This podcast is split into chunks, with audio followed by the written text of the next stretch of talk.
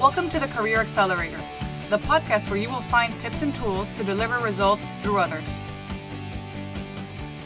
Hello, welcome to episode number one, where you will learn about the key skill that successful corporate managers have mastered. I'm your host, Coach Percy Cannon. Are you a corporate manager whose direct reports are not capable of achieving their performance goals without your frequent involvement? Is it hard for you to trust some of the people you interact with at work? And have you been able to enlist your boss to help you achieve your work priorities? These are just some of the several challenges that, like you, I also faced during my close to three decades as a corporate executive. Unfortunately, during my coaching and consulting engagements in the last decade, I have continued to see corporate managers experience similar challenges. It doesn't have to be this way. In this and future episodes, I will help you solve these and other challenges faced by corporate managers. I will build on the experience I have gained during the past four decades, from what I did well, and the whole lot that I could have done better. I have been asked before to identify the main skill that can hold back the performance of a corporate manager. Not an easy question to answer, there are many, many skills that are crucial to perform well as a corporate manager. But when pressed to pick one, I would choose not letting go of the mentality and approach of an individual contributor as a key factor that could severely derail the performance and career growth of a corporate manager. Think about it. At the beginning of our careers, most likely you and I had to rely mainly on ourselves to deliver our goals. But once you let go of this individual contributor practice, you can replace it with a mindset of achieving results through others. How can you do this? My suggestion is to apply the good old marketing 101 principle of understanding the other person's needs first. How often do you run into people whose default approach is to look for what's in it for me? They prioritize their own benefits, their own agenda, and may not care much about others unless they can, with the minimum possible effort, get something from them.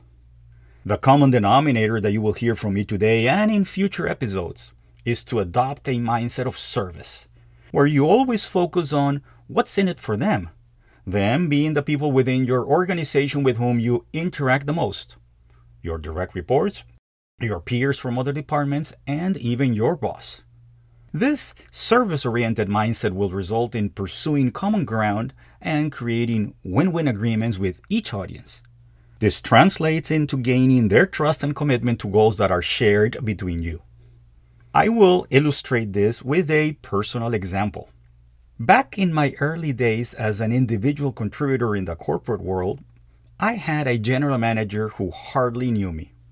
I'm going to call him Mark. Mark was my boss's boss's boss. Although Mark had been working several years in the corporation in international, he was new to our organization. Mark quickly developed a reputation for being very demanding and also very impatient. Since Mark didn't know the organization, he was slow to trust the employees. He soon became well known for interrupting meetings eager to learn more about the local business and I think also to confirm that people were indeed working. One day, my manager, who I'm going to call Pete, asked me to brainstorm with him potential solutions to address a key business challenge we were facing. This was his way of engaging and training me in the different strategic and operational aspects of the business. As usual, we were in his office in brainstorming mode. Pete sitting behind his desk, facing the door, me sitting on the other side of his desk, with my back to the door, both of us with our feet on his desk, and the glass door behind me closed. Suddenly, I heard the glass door being opened. As I turned around, I saw Mark bursting into the office. I immediately jumped up to greet him, but before I could get any words out, he asked Pete why we were wasting our time just chatting without doing anything productive. Remember, Mark was my boss's boss's boss. I couldn't figure out if he was joking or being serious. All I could think of was that my short career in this company was likely over. To my surprise, Pete kept his feet on the desk and calmly answered Mark. we are not wasting our time, we are brainstorming. I still remember Pete saying this with a slight smile on his face. I don't think Pete's explanation set too well with Mark. I remember Mark storming out of Pete's office, mumbling something along the lines of how he wouldn't be surprised if one day he found us playing cards during office hours. A few weeks later, Mark burst into Pete's office again and found us, you guessed it, playing cards. I knew it, he shouted at us. I knew you were wasting your time in here. This time, I was absolutely certain my career was over. But once again, Pete stayed calm. He explained, Mark, we are planning to sponsor a TV game show which involves cards. And we were fine tuning the rules and prizes based on the odds of winning. Pete said this with another slight smile on his face. Mark, who didn't seem to believe Pete, asked me to show him how to play the card game. My shaky voice gave away how nervous I was. Still, I did my very best to explain the game to Mark. Once he understood the rules, he asked me to play a few rounds with him. So, there I was, playing cards with my boss's boss's boss, the guy who had accused us of wasting the company's time. Mark's attitude changed 180 degrees. He was clearly pleased with our work. He told us, put a formal recommendation on my desk to start executing this TV game show ASAP. This time, Mark left Pete's office with a smile on his face.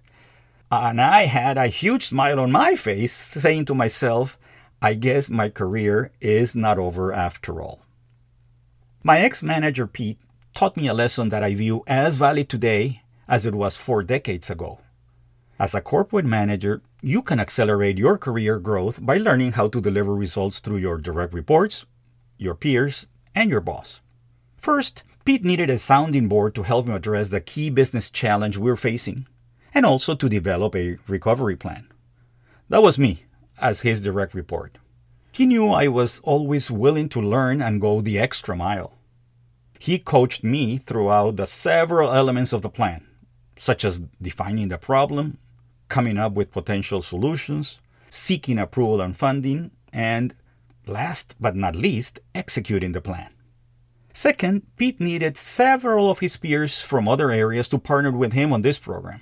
He taught me how to look for common ground with them, starting with understanding what they needed from us to make this project a success for their department. In other words, how to realize what's in it for them to achieve win win agreements.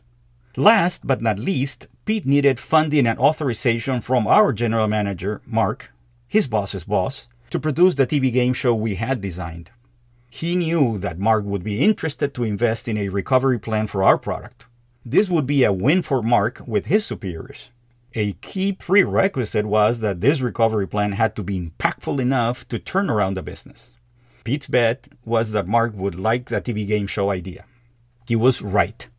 Fortunately for Pete and I, this program and other proactive activities resulted in significant improvements in brand awareness, sales, and market share for our product. I hope you enjoyed today's episode. The common denominator that you heard from me today and will continue to hear in future episodes is to let go of the mindset of an individual contributor, where you rely mostly on yourself to deliver your goals. Instead, seek to achieve results through others. Adopt a mindset of service, where you always focus on what's in it for them, them being the people within your organization with whom you interact the most, your direct reports, your peers from other departments, and your boss. This focus on what's in it for them is the key skill that I have observed in successful corporate managers. But what happens if this service mindset does not come naturally to you? We will answer this question in our next episode. If you like what you heard today, please rate this podcast and share it with your coworkers and friends. Also, please use any of the links shared in the episode notes at the bottom of this podcast to download the transcript of today's episode, to ask questions, suggest topics of interest, request a free consultation call with me, or to connect with me on LinkedIn. This is Coach Percy Cannon working to help you make the rest of your life the best of your life. Thank you for listening to the Career Accelerator, the podcast where you will find tips and tools to deliver results through others. Stay tuned for our next episode.